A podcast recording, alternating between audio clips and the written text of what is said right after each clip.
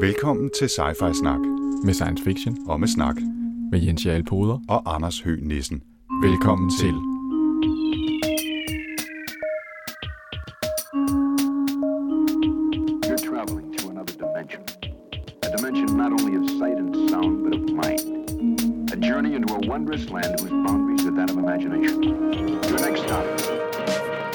Snak. Og så siger jeg, velkommen til Sci-Fi Snak episode 48. Det er den, der handler om Andy Weirs Artemis. Hej Jens.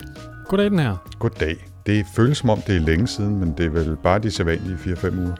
Ja, det er faktisk overhovedet ikke længe siden. Nej, men sådan føles det. Det er også fordi, jeg sidder og kigger på vores øh, siden sidst liste, hvor der Ja, ja, den er, er jo- 7.000 punkter på, eller noget af den stil. Før, før vi kaster os ud i at snakke om Artemis, skal vi så lige tage i hvert fald nogle af de der punkter, og så måske se, om der er et par stykker af dem, vi kommer lidt hurtigt igennem. Ja, men lad os prøve at komme lidt hurtigt igennem det hele. Okay. Altså, vi har jo alle sammen været meget optaget af Altered Carbon, som jo er kommet ud på Netflix Ja, med, hvad han hedder, Charles Joel Nordstrøm. okay. Det er ham, der spillede øh, Frank i øh, Johan Falk-serien. Og ham, der spillede udfordreren i de sidste sæsoner af House of Cards. Og dem har jeg ikke set. Nå, men det er det. Okay. Mm-hmm. Jamen, han har åbenbart uh, made it big in America. Han er også med i Suicide Squad. Uh, men jeg og synes, han har altså, er sørme også bedre... haft en personlig træner, tror jeg, inden han startede i Altered Carbon. Ja. Jeg vil nu sige, at jeg synes, han var federe som Frank med sådan noget langt slikhår og sådan D'Artagnan-skæg. Mm. Uh, jeg synes, hans, hans uh, spændvide her i Altered Carbon er sådan lidt... Jeg kan nogle forskellige sådan rimelig faste udtryk, hvor jeg ser meget uh, ud, som om jeg har en hård migræne. Ja. Ikke super tilfreds, men jeg synes også, det virker sådan, det er, som om det er lidt af den generelle stemning omkring Altered Carbon. Ja, måske skulle vi Øh. lige, Jens, øh, skrue en lille smule tilbage. Altered Carbon er... Ja. Fantastisk bog af Richard K. Morgan om Takeshi Kovacs, en, hvad nu de hedder? De hedder en envoy. En, hvor øh, ja, en det virkelig er, hardcore legesoldat-typer, ikke? Jo, altså i virkeligheden er de jo en slags specialtropper, der er blevet udviklet af de forenede nationer, som i den her fremtid er dem, der hersker på jorden. Og øh, de er sådan lavet sådan, fordi de øh, er blevet specialister i lynhurtigt at blive sendt ud. Man har nemlig ikke faster than light travel i den her verden, men man kan sende bevidstheden afsted. Så fordi man har fundet ud af, hvordan man downloader bevidstheden ned i en chip. Måske er det det, der er altered carbon. Det er faktisk aldrig rigtig helt blevet klar over. Mm-hmm. Det tror jeg, det er.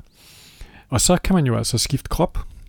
Så bliver man downloadet ned i en ny krop, og så kan man jo også kæmpe en krig på en fjern planet for det jordiske overherredømme. Hmm. Og det her, han, øh, han har jo nogle ar på sjælen for det, må man Ja, sige. I, ja. øh, og ellers, Altered Carbon er jo en fed historie om, at han ligesom øh, bruger de her skills, han har som sådan en slags private eye, øh, privatdetektiv øh, i opklaringen af en morgåde i et redselsfuldt San Francisco Ja. i Og, fremtiden. og det var en bog, vi læste her i Sci-Fi Snak for en hel del episoder siden efterhånden. Hvad har det været en gang i 30'erne eller sådan noget? Og var ja. Rigtig glad for. Altså en, Ja, et, et, rigtigt, øh, et rigtigt kulørt og spændende og sjovt tænkt univers lidt i krydsfeltet mellem noget klassisk Gibson cyberpunk og noget moderne techno-thriller, som jeg synes fungerede rigtig godt, og vi var rigtig glade for. Men nu er serien så, øh, eller nu er bogen så blevet filmatiseret på Netflix, og jeg vil gerne være den første til at sige, at det synes jeg ikke, de er sluppet særlig heldigt fra. Jeg så første afsnit og tænkte, ah, kan det, kan det nu være rigtigt, at den irriterer mig så meget, jeg må hellere se afsnit 2 også. Øh, og så stoppede jeg sådan tre kvart hen i afsnit 2, og besluttede mig for, at den behøvede jeg egentlig ikke at se resten af. Hvordan har du det med den? Ja, men det er næsten samme historie, udover at jeg så afsnit nummer to færdig. Mm-hmm. Øh, og har, ja, jeg tror heller ikke, jeg har voldsomt behov for at se den færdig. Jeg tror heller, jeg bare vil lade bogen stå i, mit, i min hukommelse. Der er nogle steder, hvor effekterne er super flotte, og blandt andet kan jeg godt lide den måde, de har visualiseret det her AI-hotel The Raven på, med Edgar Allan Poe som, som øh, portier. Ja, det er men, meget sjovt. Men, øh, men jeg synes, øh, ellers er der sært nok også en hel del effekter, der synes, som om de er lavet på en eller anden studenters, øh, students øh, computer for fire år siden. Og så synes jeg, de spiller af helvede til, og jeg synes, øh, øh, de har ødelagt de fede ting i plottet, og fået det hele til at handle om øh, stridende brystvorter, og, øh, og hvad hedder han, Joel What's His Face, der bare stiger surt ud i verden. Ja, altså, og det var altså, jeg er helt enig, jeg synes simpelthen, casting er gået helt galt. Ja. Og bare altså art direction på, hvordan den der verden, den er skruet sammen. Det er jo bare sådan et genopkog af noget Blade Runner Mm. øh, look, ikke? Mm. Bare sådan lidt fra den, fra den billige Blade Runner hylde. Øh, og jeg synes bare ikke rigtigt, altså, de har ikke rigtig gjort noget med den. Altså, de har ikke tilført noget nyt. Der er simpelthen bare ikke blevet øh, lavet nok fedt tænkearbejde omkring, hvordan vil vi realisere det her. Der, der er simpelthen, det er simpelthen, den kører simpelthen for meget på cyberpunk klichéer. Altså, Ja, jeg, jeg er helt enig. Det er, en, det er måske forløbig 2018's største sci-fi skuffelse ja, altså ja. det er sådan lidt ligesom at se Johnny Mnemonic i 90'erne. Ikke? Altså, det, det er bare som om man bare tænker, at det var simpelthen, det var federe på, det var meget federe i bogen. Ja, den, den havde alt potentialet til at blive interessant, men det, det kiksede. Nå, lad os ikke bruge mere tid på den. Så vil jeg bare... Ikke anbefalet. Hoppe, nej, det er den bestemt ikke. Et stort tommelfinger nedad.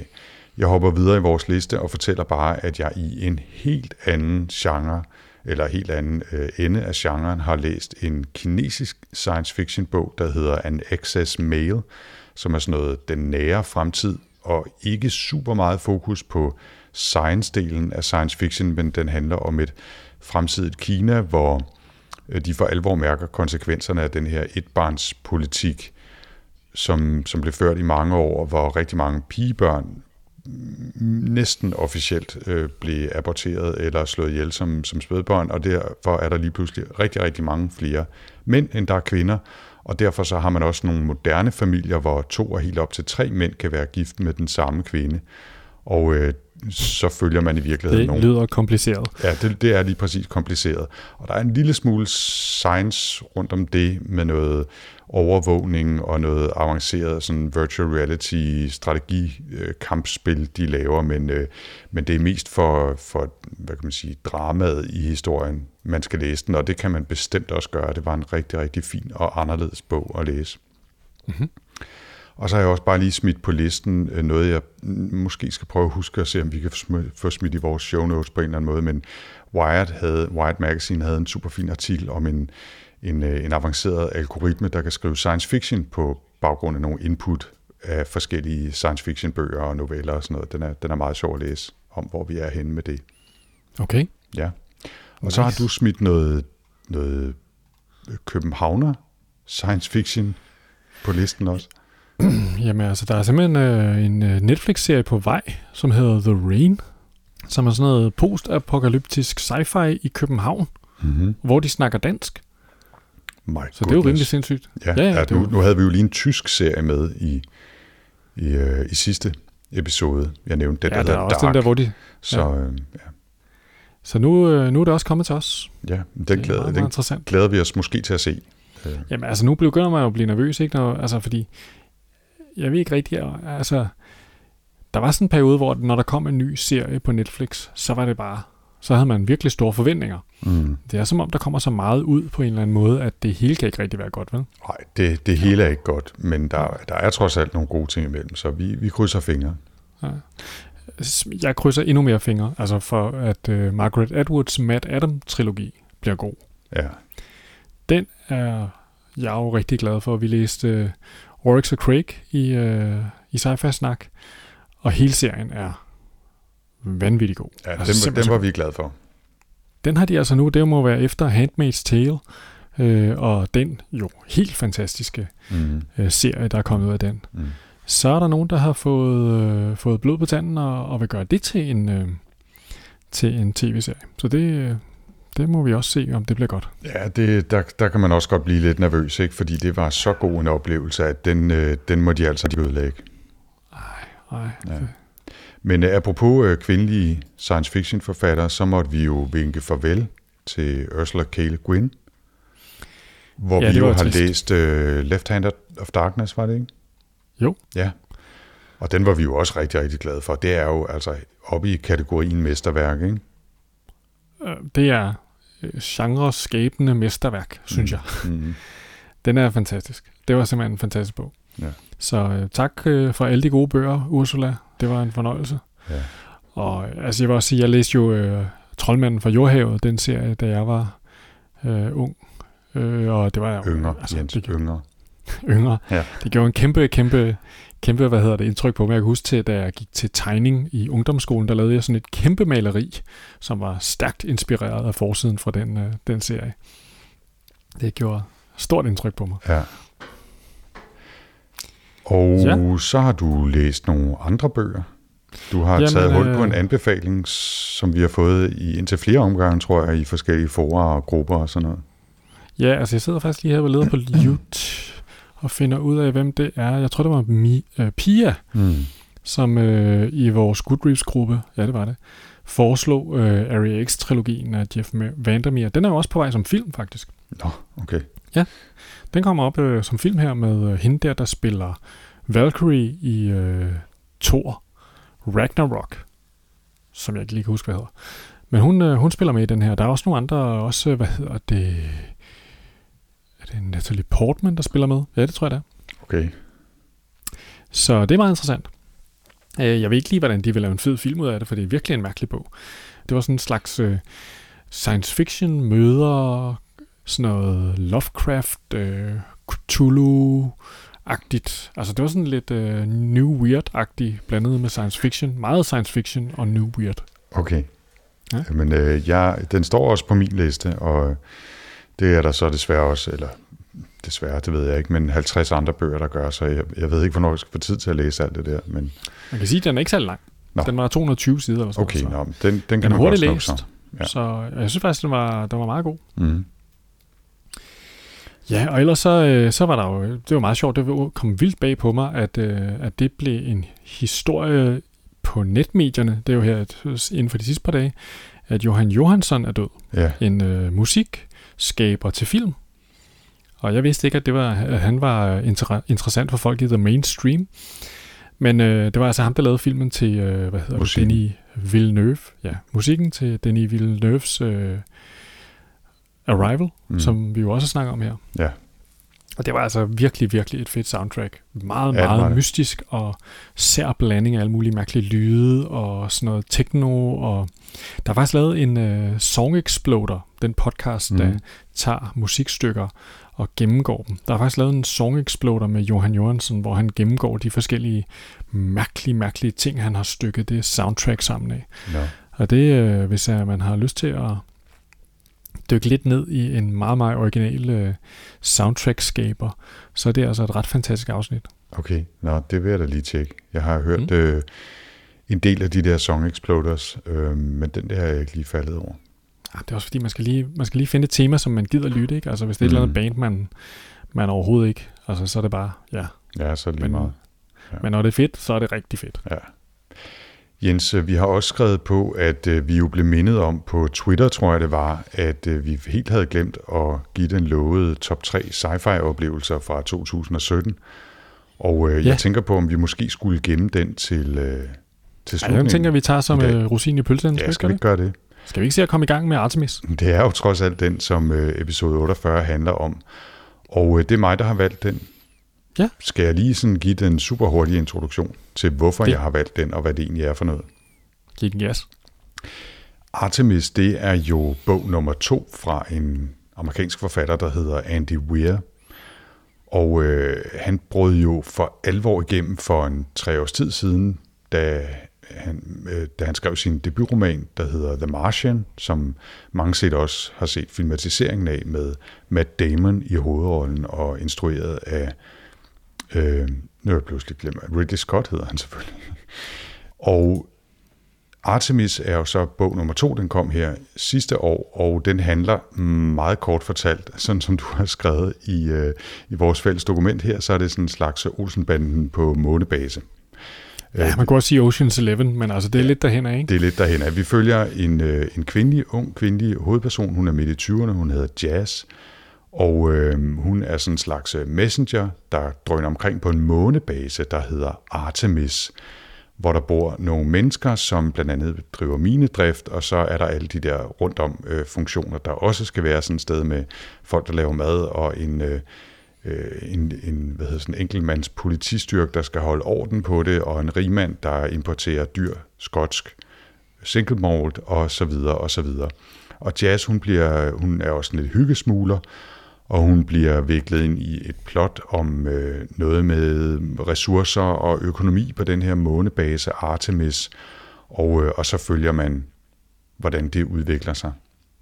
Og øh, det er Ja, sådan det- Den, den, den meget, meget korte introduktion til Andy Weir. Og grunden til, at jeg valgte det selvfølgelig, øh, var, at, at Martian var en, en super, super fed bog, synes jeg, og det var i øvrigt også en rigtig, rigtig fin film. Øh, og derfor håbede jeg selvfølgelig, at, øh, at Artemis ville være lige så god en oplevelse, jeg synes, det var oplagt, at vi læste den her i Sci-Fi Snak. Den har også fået rigtig, rigtig pæne ord med på vejen her på Goodreads for eksempel, ikke? hvor den var, jeg tror, den var valgt som en af årets bøger. Mm. Så Men det er, det er også fordi, ikke fordi jeg skal fortabe mig i alle mulige udenomshistorier, men noget af det, der var det fantastiske ved sådan fortællingen om Andy Weir og Martian, da den brød igennem, det var jo, at det oprindeligt var en bog, han havde forsøgt at pushe forskellige steder, og der var ingen forlag, der gad have den, og han havde udgivet den sådan lidt i følgetongformat med at, at offentliggøre et kapitel af gangen på, på, på nettet, og så fik han lidt feedback, og så lavede han måske lidt om på noget, og så skrev han et nyt kapitel og så videre. Og så endelig lykkedes det ham at få den shoppet øh, ud og få den udgivet, og så blev det jo bare en bravende succes. Og filmatiseringen med topinstruktører, topskuespillere osv., og filmrettighederne til Artemis blev også bare revet væk, øh, i nærmest i samme sekund, han havde sat øh, pen til papir. Ikke? Øh, og det er selvfølgelig også en del af i historien omkring den her, øh, lidt ligesom dengang J.K. Rowling fik, fik udgivet den første Harry Potter, og, og hele den der fortælling om, at hun havde været på understøttelse en periode, og alt det der øh, ballade, ikke? så var Sad der sådan lidt den samme fortælling her. Ikke? Ja. Ja, det var sådan lidt den der undertrykte forfatter, der lige pludselig made it big. Ja. Mm. Og øhm, ja, og så er det jo den her historie, hvor vi følger Jazz, som, som i virkeligheden gerne vil være turguide på månen. Altså Artemis månebasen, den ligger lige ved det sted, hvor øh, Apollo-missionen landede, og hvor Armstrong og Buzz Aldrin og de andre hoppede omkring og satte flag i jorden. Og, øh, og der vil hun øh, gerne være turguide for de turister, der kommer derop, men hun øh, fejler sin eks, øh, eksamen big time lige i starten, fordi hun har sådan en, en gammel brugt øh, rumdragt, som, øh, som der går hul på og alt muligt andet.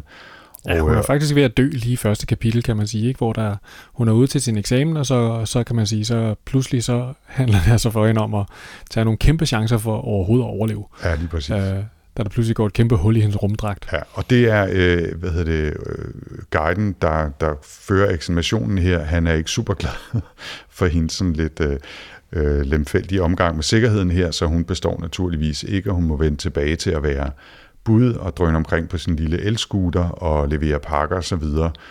Og, øh, og hun kan kun sådan lige akkurat få til dagen og vejen. Øh, og derfor så, så har hun også lidt øh, smugleri. Hun, hun har en, en medsammensvoren nede på jorden, som sørger for at smide sådan lidt øh, cigarer og andre ting på de rumraketter, der afleverer ting og passagerer op på Artemis, som hun så sælger for at få lidt øh, til, til strøm til sin cykel der, ikke? Ja, jo, blandt andet til denne her Tron, øh, sådan en øh, Elon Musk-agtig karakter, eller Howard Hughes, eller hvem man nu tager, sådan en ekscentrisk rigmand, der er flyttet til månen med hans øh, handicappede datter. Mm. Øh, var, det, øh, var det noget dyr, øh, hvad hedder det, øh, whisky, som var blevet transporteret op på månen? Uh, nej, det var bare kaffe. Nå, okay. Ja. Jamen, jeg kan lige tage en slurk af mit her. Mm-hmm. Det er jo blandt andet en af de ting, hun smugler. Det er forskellige former for luksusvarer, cigarer og whisky og ja, Ja, det, øh, og, og, og, det er selvfølgelig død ulovligt, og der er en lang baggrundshistorie til, hvorfor hun er endt i den her dårlige, dårlige situation. mm. Hun har truffet en masse dårlige valg, kan man sige, ja. øh, og føler, at hun skylder nogen noget. Øh, så derfor så kæmper hun virkelig hårdt for ligesom at, at forbedre sin finansielle situation. Øh, men hun er også meget, hvad kan man sige, enrådig, så hun vil bestemt helst ikke modtage hjælp fra nogen som helst. Og den her kombination af at ville klare det hele selv, øh, og samtidig være desperat drevet af at forbedre sin økonomiske situation, driver han altså ud i sådan en situation, hvor hun jo bliver blandet ind i et semi-kriminelt, nej, vel ikke semi. Det, der er ikke noget semi over Fuld- det. Fuldt kriminelt. ja, øh, ja.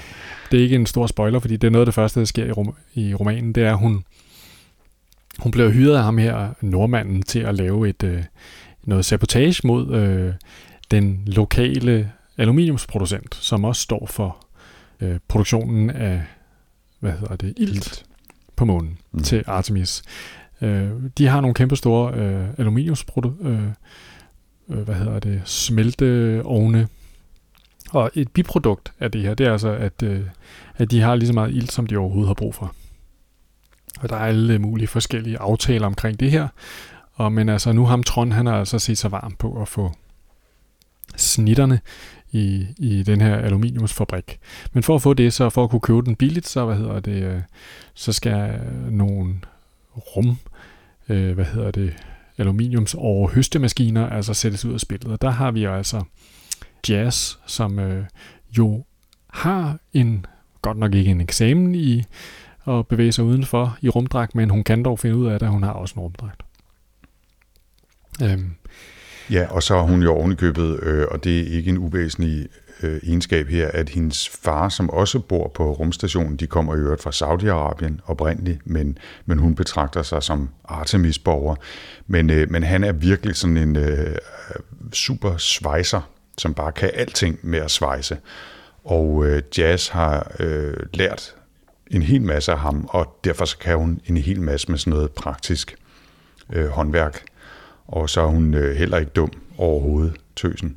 Og det er derfor, hun kan tage ud i sin rumdragt og sabotere den der kæmpestore robot, der kører omkring og kværner klipper og uddrager mineraler og kører dem igennem en proces og udskiller aluminium og ilt og forskellige andre ting. Mm. Jamen altså, det er jo, øh, hende, hun er jo meget, meget dygtig. Eller kvik, vil man sige. Hun er sådan det, man vil kalde for streetwise Ja, det i, må man sige. i den her øh, rumsammenhæng. Ikke? Altså, hun forstår virkelig sin vej omkring sådan en rumstation. Hun kan regne tingene ud. På den måde er det jo ligesom vores øh, hovedperson i øh, The Martian. Han er jo også usædvanlig ressourcefuld, Mhm. mm-hmm. snarådig, evner at tænke sig ud af de mest ufattelige kriser. Og Jazz har er lidt øh, skåret ud af samme øh, stykke, dog selvfølgelig en lidt anden karakter, men også sådan meget øh, god til at, at finde ud af alle mulige former for problemer. Mm. Og det er jo ligesom det, der ligesom er fidusen i bogen. Ikke? Det er derfor, jeg kalder den lidt for en Olsenbanden på månen. Ikke? Det, det interessante ved den her bog, eller noget af det interessante ved den her bog, det er jo at sidde og høre, og sådan var det jo også i The Martian, sidde og høre, hvordan finder hun ud af det her, og nå, så skal hun igennem en... Men man må ikke finde ud af, hvordan hun er, man må ikke kunne finde ud af, at hun er gået ud af rumstationen, og hvordan finder hun dog ud af det, og Ja. Altså det er, sådan, det, det er ligesom det, som er, er noget af det sjove i den. Ikke? Det er alle de der små puzzles, der er omkring, øh, hvordan hun skal lave de her forskellige heists, som hun... Øh, det er ligesom, på den måde er det ligesom at se Ocean's Eleven også, ikke? Altså man sidder og tænker, nå, hvordan, øh, hvordan, hvordan kommer det mon til at spille af? Den anden ting, der er sjov ved bogen, synes jeg, det er, altså, Andy Weir er jo god til det her med det, altså jeg ved ikke, om jeg vil kalde det, han laver for hard sci-fi, fordi det er så meget øh, en kriminalroman også, at øh, altså det, det tager ikke over på den måde, som det gør nogle gange i, hans, i det, som jeg forbinder som hard sci-fi. Altså, men der er virkelig mange fine detaljer og fine miljøskildringer, han gør. Han har gjort sig nogle gode tanker om, hvordan må det er at leve på månen, og hvordan, hvordan bygger man sådan en, en månestation her, og hvordan øh, smelter man aluminium, og hvordan gør man ditten, og hvordan gør man datten. Det har han virkelig øh, gjort sig en masse overvejelser Mm. om, som er, som er det er sådan, den del af det er også ret fascinerende at følge med i, synes jeg. Han har brugt enormt meget tid på, det fornemmer man, og det har han også sagt øh, i forskellige interviews og så videre, at han har brugt enormt meget tid på at tænke over, hvordan vil sådan en rumbase eller månebase fungere, både som konstruktion, altså hvordan er den bygget, sådan nogle kæmpe store kubler, og hvordan er de konstrueret med øh, nogle, noget glas med nogle, noget kværnet øh, måneklippe imellem for at beskytte mod punkteringer, så atmosfæren viser ud, og hvor skal ilten komme fra, og hvordan transporterer man sig rundt, og så videre, så videre, så videre. Alt det, øh, hvad kan man sige, materielle konstruktion omkring sådan en månebase, og så har han også gjort sig enormt mange tanker om, hvordan vil det fungere som samfund, når man er øh, afhængig af, at stort set alting, ud over måske lige den ilt og aluminium, man kan producere på månens overflade, når alting skal komme op fra jorden, sendes op fra jorden med raketter, og hvad er det for nogle dynamikker, der opstår. Der er en, øh, blandt andet en, en politimand med, som øh, går rundt og er iklædt sådan en øh, kanadisk, det er en uniform fra det kanadiske beredende politi, ikke? Rudy. Og der ja, er, en, sådan en gammel Mountie. Ja, præcis. Ikke? Og der er en director, øh, som kommer fra den, det er jo den kenyanske rumfartsorganisation, som står for hele konstruktionen af det her, eller i hvert fald har, har skabt baggrunden for det. Det er også en del af, af baggrundshistorien, som Andy Weir har konstrueret her, at, at Kenya har på et tidspunkt valgt at supportere opbygningen af en rumindustri i Kenya, for at øh, simpelthen for at opbygge samfundet, og det betyder, at de ligesom er blevet grundstammen i alt den øh, rumindustri, som har ført til konstruktionen af Artemis, og det er altså også hvad hedder hun nu? Øh, hun hedder bum, bum, bum, Ngugi, øh, som øh, Fidelis Ngugi, som, øh, som er blevet director på, på Artemis. Nå, men alt det er bare for at sige, at han har brugt ekstremt meget tid og bruger meget tid på igennem jazz at fortælle om, hvordan Artemis er konstrueret som, som månebase og som samfund. Og, øh, og det, det går der øh, en hel del tid med også i bogen. Så den er sådan set konstrueret af det her øh, kriminalplot og en masse meget detaljerede beskrivelser af, hvordan hun skal øh, bore hul i noget og svejse noget andet udenom og øh, dreje på et håndtag, så luften flyder den anden vej og øh, alt muligt for at få de der ting til at fungere, når hun skal sabotere en maskine eller hvad det nu er. Og så beskrivelser af, hvordan fungerer Artemis som base på den anden side. Det er to meget, meget store elementer af den her bog. Ikke? Mm. Hvis man så skal sige noget af det, der måske mangler lidt, hvis jeg, hvis jeg skal åbne op lidt for det, så er jeg måske ikke super overbevist om Jazz Basharas øh, indre liv og hende som karakter. Altså jeg synes, hun er lidt en... Det, hun er sgu sådan lidt sådan en rollespilskarakter, der ikke rigtig... Der, der sådan, hun kommer aldrig rigtig ud af papiret for mig. Øhm, og sådan har jeg det mange af karaktererne i bogen. Mm. Og jeg synes, der bliver foretaget nogle twist i forhold til, hvem der arbejder sammen med hinanden om hvilke ting, som er altså Lige før var I helt i totterne på hinanden, og pludselig nu arbejder I sammen omkring det her fuldstændig crazy heist, som skal laves. Og jeg, jeg synes, jeg synes, han har lavet en fed rumstation. Den er skide sjov at komme med rundt på. Jeg synes, øh, ideen om at lave sådan en heist-roman, altså The Martian var Robinson Crusoe på Mars, ikke? Nu, nu er det Ocean's Eleven på månen. Altså, det, det er jo en god idé. Altså, jeg tror bare lidt, at, at jeg, jeg kører sgu ikke rigtig ind på, på de der karakterer. Hun er ligesom lidt for... Ja, hvad skal jeg sige? Hmm. Ja, altså, hvad tænker jeg, du om det? Jamen, jeg, jeg, jeg er fuldstændig enig. Altså, Andy Weir er jo, øh, altså han er jo programmør og har været rumnørd hele sit liv, øh, fortæller han i mange sammenhænge, og han synes, det er helt vildt spændende, det der med at konstruere Altså at lave sådan noget worldbuilding, ikke? Øh, konstruere ideen om, hvordan skal sådan en fungere, hvordan vil økonomien fungere, og deres valuta er baseret på, hvor meget det koster at transportere et kilo øh, af et eller andet gods fra jorden op til, til månen osv. Det, alle de der ting har han tænkt helt vildt meget over. Og, og hvis man nu øh, skal falde ned i og dyrke alle sine fordomme om, hvordan sådan nogle nørder er, så kan man også godt mærke, at der, hvor han så ikke har brugt så meget tid, eller måske ikke har lige så store anlæg, det er, når det handler om at skabe drama, og det handler om at skabe troværdige karakterer. Og, og jeg synes måske, jeg, jeg, jeg bifalder, at han har forsøgt at vende det om og ikke skrive en historie ligesom The Martian, hvor hovedpersonen er en hvid mand midt i 30'erne, som stort set kunne være ham selv, hvis ellers han kunne lide at flyve. Ikke? Øh, Hvad han fortæller, det, det kan han ikke, så derfor så, så, har han, øh, så har han været meget få steder. Øh, nå, men det var en sidespring. Jeg bifalder, at han i stedet for den der klassiske hvide mand omkring de 40 med, med alle nørd øh, creds i orden, har valgt en ung kvinde i stedet for ovenikøbet en saudiarabisk kvinde.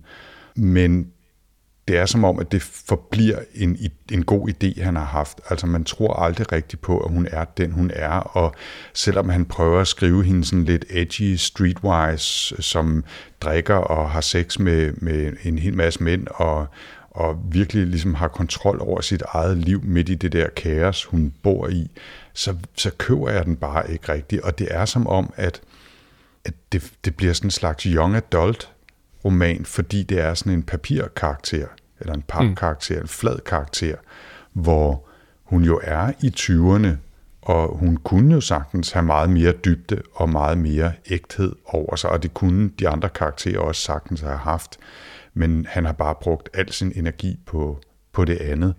Og det, det, det lyder som en fordømmende kritik, det er det sådan set ikke, men det havde skabt bedre balance i bogen, synes jeg, hvis han også havde brugt lidt mere tid på at, at skabe troværdige karakterer. Hvis man tænker på The Martian, altså, så kan man sige, ja, hovedpersonen der er jo også usædvanlig, nærmest stand-up-agtig i sine notater omkring Altså, og den selvuni og humor, der er i den bog, er jo, øh, er jo på en eller anden måde lidt malplaceret i forhold til den situation, manden er i. Men jeg tænker bare, altså, det, måske er det fordi, der, der ikke er, altså, der er ikke det her persongalleri, der ligesom skal interagere med hinanden og øh, inde til nogle troværdige samspil, der ligesom skal forløse en eller anden form for dramatisk øh, hen, øh, hændelsesforløb. Altså, der er i The Martian, der er der ligesom hovedpersonen, der er på Mars, og så en gang imellem får vi lidt, øh, der får vi lidt ting og sager fra jorden, ikke? Altså, mm. det, er, det er lidt en anden dynamik, der er i den bog. Og der synes jeg simpelthen, at øh, jeg tror, jeg synes lidt, at, at der er blevet plottet lidt for meget ud her og sige, så skal der ske det, så skal der ske det, og så skal der ske det. Og hvad der ligesom er, der skal drive karaktererne derhen imod, det er sådan set lidt ligegyldigt, fordi det, det er sådan set derhen, de skal. Så, ja. så vi, behøver ikke at, vi behøver ikke at bruge så meget på, på, på deres grunde til at gøre, som de gør, og hvorfor. Og det, det, det ja, det, det lider den en smule under, synes jeg. Ja, og, og altså, jeg vil sige, der hvor den, hvor den lever og er underholdende, for jeg synes sådan set, den er underholdende nok, det er jo, at det er meget sjovt at se, hvordan alle de her puslespilsbrikker passer sammen i plottet. Og hvis man er bare en lille smule nysgerrig på naturvidenskab og ideen om en, en månebase, så er det sjovt at følge hans tanker om, hvordan den slags øh, kan konstrueres, og hvordan den slags hænger sammen.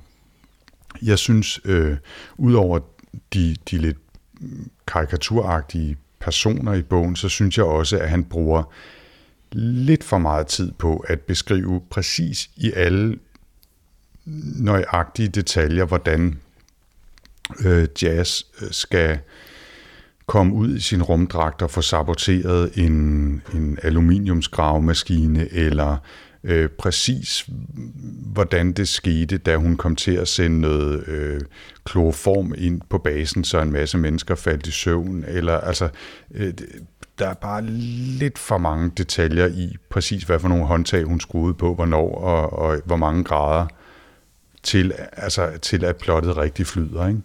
Mm. Så, så jeg synes, altså, den har en masse gode elementer, og så er det som om, at udførelsen kunne godt have savnet en, der øh, groft sagt vidste lidt mere om mennesker og plot. Og, og sådan lige sagde, okay Andy, det er super fedt, du har alle de der detaljer i hovedet, men du skal slå dine darlings ihjel, og så skal du skrive cirka 60% af, hvad du er i gang med at skrive nu og så, havde, så tror jeg, den havde flyttet bedre. Men det vilde er det jo kun en 306 sider lang på. Ikke? Det er jo ikke engang, fordi man sidder og tænker, altså nogle af de der hard sci-fi bøger, hvor man bare tænker, hold kæft, mand. Altså, jeg synes ikke, det her er et kæmpe mesterværk, men, men jeg læste den igennem og synes, det var underholdende. Mm. Det er en super øh, sommerferiebog, eller vinterferiebog for den sags skyld, hvis man er til den slags. Og jeg synes, jeg elsker at, at, at, at opleve hans, øh, hans månebase. Det synes jeg er super spændende. Det er ligesom at læse øh, Red Mars af, hvad hedder han, Ken Robinson? Kim Stanley Robinson. Kim Stanley Robinson. Mm. Altså, det er jo også... Den er jo heller ikke båret af sine fantastiske øh, karakterskildringer. Øh, men, øh, men det er jo pisse spændende og, og men jeg synes bare, at, jeg synes bare, at, at i Red Mars, der virkede alle karaktererne voksne, hvis du forstår, hvad jeg ja, mener. det er rigtigt nok. Altså, det, er rigtigt nok. Det, det handlede om politik, og det handlede om økonomi, og det handlede om en eller anden form for øh, interpersonel drama, hvor her, der er det, altså det er virkelig young adult, ikke? Altså det er på det niveau. Jeg synes ikke, de personer i bogen her er meget mere avancerede, end de var i øh, hvad hed den, øh, Hugh Howie's der, øh, øh, som også var sådan noget young adult. Oh, øh, halfway home. Nano, ja, præcis, Nano Rimo ballade med en masse unge mennesker, på, der er havnet på en planet langt ude i universet og skal kolonisere den, fordi de alle sammen er 15 år, ikke? eller hvor, hvor meget det nu var. Altså, jeg synes ikke, personerne her, selvom de skal forestille at være voksne, er særlig meget mere avanceret end, end de der teenager var i den bog, hvor jeg synes, at, at Red Mars øh, var meget mere, altså ja, netop voksen. Ikke? Og, det, og det kunne være synes, fint nok var... med, med Young Adult. Jeg synes bare, at, at Martian var voksen. Altså, ja. han var ikke super øh, altså mange-dimensionel, men han virkede troværdig på mig på en eller anden måde, som jeg ikke synes, at nogle af de her personer gør. Enig. Mm. Skal vi give en vurdering, eller hvad? Jamen, jeg vil gerne sige, at jeg har givet den tre stjerner, øh, og det har jeg gjort, fordi den var underholdende, fordi jeg sådan set godt kan lide verdensbygningen og universet og, og, og noget af det, han prøver på, men, men alt det her med med, med plottets overdrevne detaljegrad, og så de indimensionelle karakterer trækker altså ned. Men tre stjerner har jeg givet den. Jeg har også givet den tre, og det er de samme grunde. Ikke? Jeg synes, det var super underholdende. Jeg synes, den var sjov. Det var skæg at læse. Jeg kan ikke lige huske, hvornår jeg sidst har læst noget om sådan en månebase. Det er ikke så moderne nu om dagen, øh, men det, øh, det synes jeg skulle være meget cool. Ja. Og jeg, jeg, synes, jeg, øh, jeg synes sådan set godt, man kan anbefale den. Altså man skal bare vide, hvad man går ind til. Man skal vide, at det ikke helt er The Martian, men hvis man kunne lide The Martian, så er der en god chance for, at man også er underholdt nok med den her. Ja. Og ellers altså, kan man sige, der er jo masser af andre gode science fiction romaner, så jeg ved ikke, om jeg decideret. Hvis der var nogen, der kommer og sagde, prøv at jeg skal læse noget fed sci-fi igen, så tror jeg ikke, jeg vil anbefale Nej, det, der er mange andre ting, man kunne gå i gang med. Det er, hmm. det er vi helt enige om. Men altså, nu ved vi jo, at den her skal filmatiseres, og jeg kunne egentlig godt forestille mig, at den var underholdende nok som, som film til en fredag. Og jeg tænker også, man kunne lave en fed film ud af den. Øh, så tre stjerner ja, fra begge to til den. Så lovede vi jo, øh, Jens, at vi her som rosin i pølsen vil vælge de top tre sci-fi oplevelser, vi har haft hver især i 2017. Skulle vi tage dem, inden du fortæller mig, hvad vi skal læse til næste gang? Det synes jeg, vi skal. Okay, skal vi tage dem en efter en? Ja, altså skal vi lige snakke lidt om dem, der ikke kom på listen? Uh, øh, det har jeg så ikke øh, forberedt, men hvis du har noget at sige, oh. så giv den gas. Okay, jeg var lige ved at læse, Cor, uh, vælge Cory Doctorow's uh, Walkaway, som Nå, jeg synes var, var en rigtig, rigtig Det var jeg også, faktisk. uh, og så apropos det der med young adult, eller ting, der sådan bare ikke helt spiller rigtigt, øh, så altså, jeg kom til at tænke på nogle af de der erotiske scener, der er i den bog. Mm. de er simpelthen så dårlige. Ja, de var mærkelige. Så, så tænkte jeg, ej, det kommer simpelthen ikke på min liste. Altså, selvom det synes, det var cool, og så var det lidt den der samme oplevelse, ikke? At, at der var bare en forfatter, der havde kastet sig ud i noget, som vedkommende slet, slet ikke havde kompetencen til at skildre. Ja, det, det er sjovt ikke, fordi det var måske det, der trak ned. Jeg husker, at, at jeg synes, den var øh, altså problematisk i mangel af bedre ord, da vi læste den, men det er trods alt en af de bøger, der, der bobler lidt stadigvæk. Mm. Øhm, så, så den var også lige ved at snige sig på listen for mig. Okay, men øh, hvad har du valgt så? Mod al forventning en novellesamling. jeg synes, da vi læste Ken Liu, The Paper Menagerie and Other Stories, det var virkelig en god samling noveller. Ja. Er du sindssyg? Den var bare smæk fyldt med fantastiske idéer. Ja, det var den. Og det her underlige, underlige mix af science fiction og sådan noget kinesisk kultur og magisk realisme, det var en fantastisk bog. Ja. Øh, da vi snakkede herskerne her, der snakkede vi jo også om Ken Lius historie om, om øh, i herskerne, altså Nils E. Nielsen, som vi læste sidste mm. gang. der er jo den her scene med de her, øh, de fjerne, som er nærmest er blevet sådan nogle energivæsener, der bevæger sig ud af. Den, den, den uh, historie har vi næsten magen til i, i Ken Liu, hvor også det er sådan en beskrivelse af menneskets udviklingshistorie, hvor vi på et tidspunkt bare sådan nogle mærkelige øh, galaksefagnende øh, toger, der bevæger sig rundt og påvirker ting og starter nye, øh, øh, hvad hedder det, starter nye civilisationer og sådan noget. Det er virkelig, virkelig syret og altså, fyldt med gode ting, den bog. Den var mm. jeg rigtig glad for. Ja. Ja, jeg synes også, det var en, en kæmpe stor oplevelse, og så er det jo sjovt, at du lige nævner Niels Nielsens Herskerne, fordi den står på som en af mine tre store oplevelser. Øh, det var ikke, fordi den bog ikke havde sine udfordringer, men, øh, men jeg synes virkelig, den gav en hel masse tilbage, hvis man investerede sig lidt i den. Og øh, fantastiske tanker, når man tager i betragtning, hvor, hvor gammel den er, og øh, selvom sproget var, var øh, føltes gammeldags og, og sært, så var det også smukt og poetisk, og den synes jeg virkelig, jeg var glad for at genlæse. Så den var på min liste. Og så har vi begge to, kan jeg se, valgt uh, N.K. Jemisins The ja, Fifth det kan være lige bare... Season. Oh, ja. Nå, undskyld. Ja. Det var bare, fordi jeg tænkte lige, at øh, det var måske lige var nær at nævne, at, øh, at det, altså, Herskerne er også en af de bøger, som har, har virkelig øh, fået meget sådan positiv øh, kommentar, efter både ind på sci-fi og både Henning og Rasmus og Henning igen og Martin har været inde og, og kommentere. Og gør blandt andet opmærksom på, at hvad hedder det, Science Fiction Cirklen har genudgivet Nielsen Nielsens øh, bøger, og blandt andet har, har de udgivet Herskerne, så vi sad jo der med sådan et, øh, et eller andet fra øh, fjernlæret øh, under kultorvet, men øh, den er så kommet i en ny version her øh, for et par år siden, så ja. Mm. Nå, Men så fik jeg 20 startet lidt på det og sagde N.K. Jamesons The Fifth Season, øh, en trilogi, den første bog, en trilogi. Ja.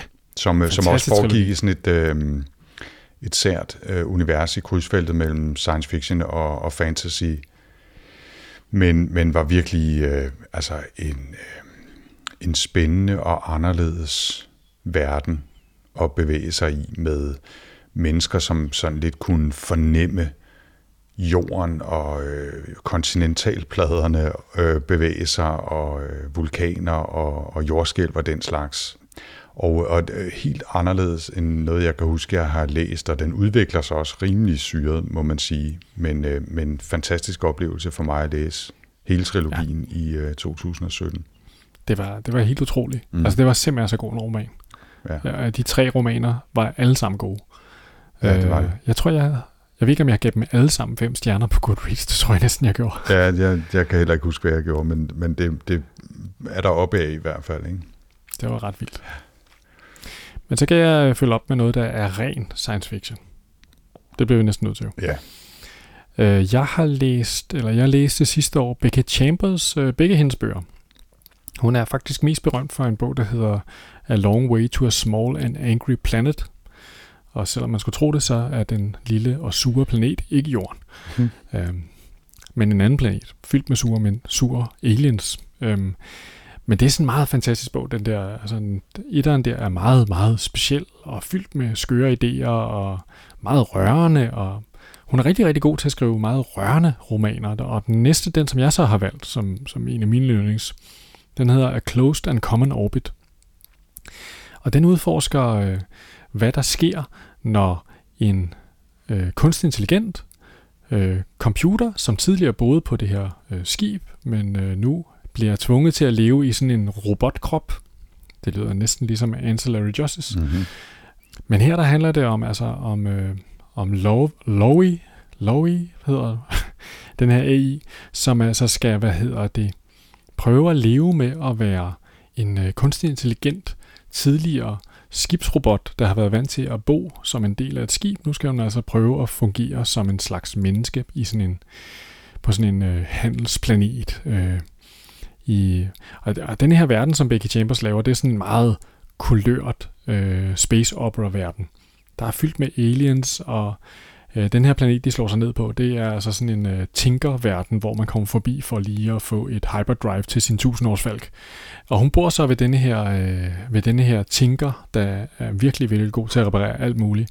Og det viser sig så, at den her person har en fortid med en kunstig intelligent computer, uh, der har boet ombord på et skib.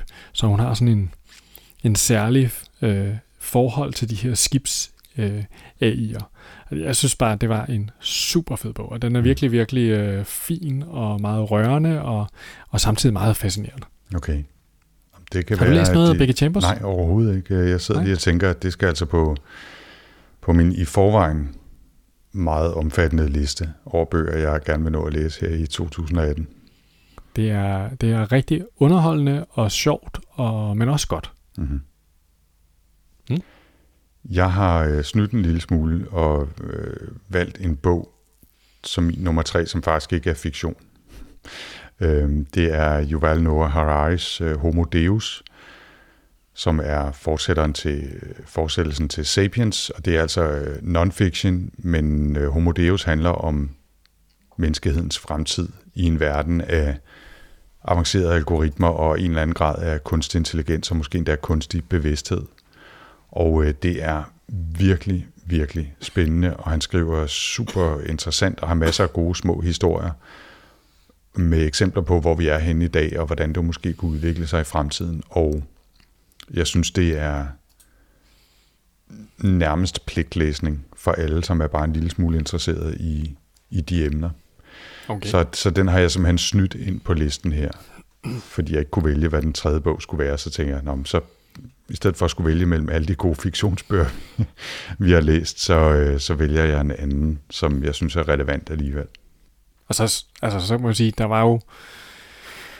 Det var altså også året, hvor vi læste Do Android Stream of Electric Sheep. Den kunne også være kommet på min liste. Okay. Jamen, der, er- der er mange bøger, der kunne være kommet på den liste. Ja, det var der. Ja. Dejligt år. Det var det. Men nu er vi i gang Yes. med et nyt år. Øh, vi har masser af gode bøger foran os, er jeg ret sikker på. Og Jens, det er dig, der skal vælge. Den næste, vi skal læse. Ja. Og øh, vi skal ikke læse den der Area X, i hvert fald ikke endnu. Okay. Men øh, jeg har øh, tilladt mig at tage fat i noget andet, som var en anbefaling, faktisk en, en anbefaling med eftertryk, vil jeg sige. Øh, fordi øh, en. Okay. ting er at komme med en anbefaling til at læse en bog, en anden er decideret at sende den til en. Øhm, Mm-hmm. så ja, vi, øh, vi sidder og kigger på den her lille hvide sag, der hedder Vi, øh, Yevgeni Ja. Samyatin, Nej, fra forlaget Kosmos, som ja. er Ja. udkommet i sådan en fin lille øh, intellektuel Ja. øh, udgave. Ved et særligt tilfælde, så havde jeg simpelthen lige den stående ved hånden her. Ja, ja, ja. Ja.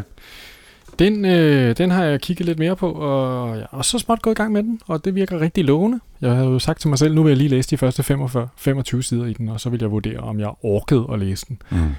Det er der meget, der tyder på, at jeg godt gider. Så det okay. håber jeg, at du også gider sammen med mig.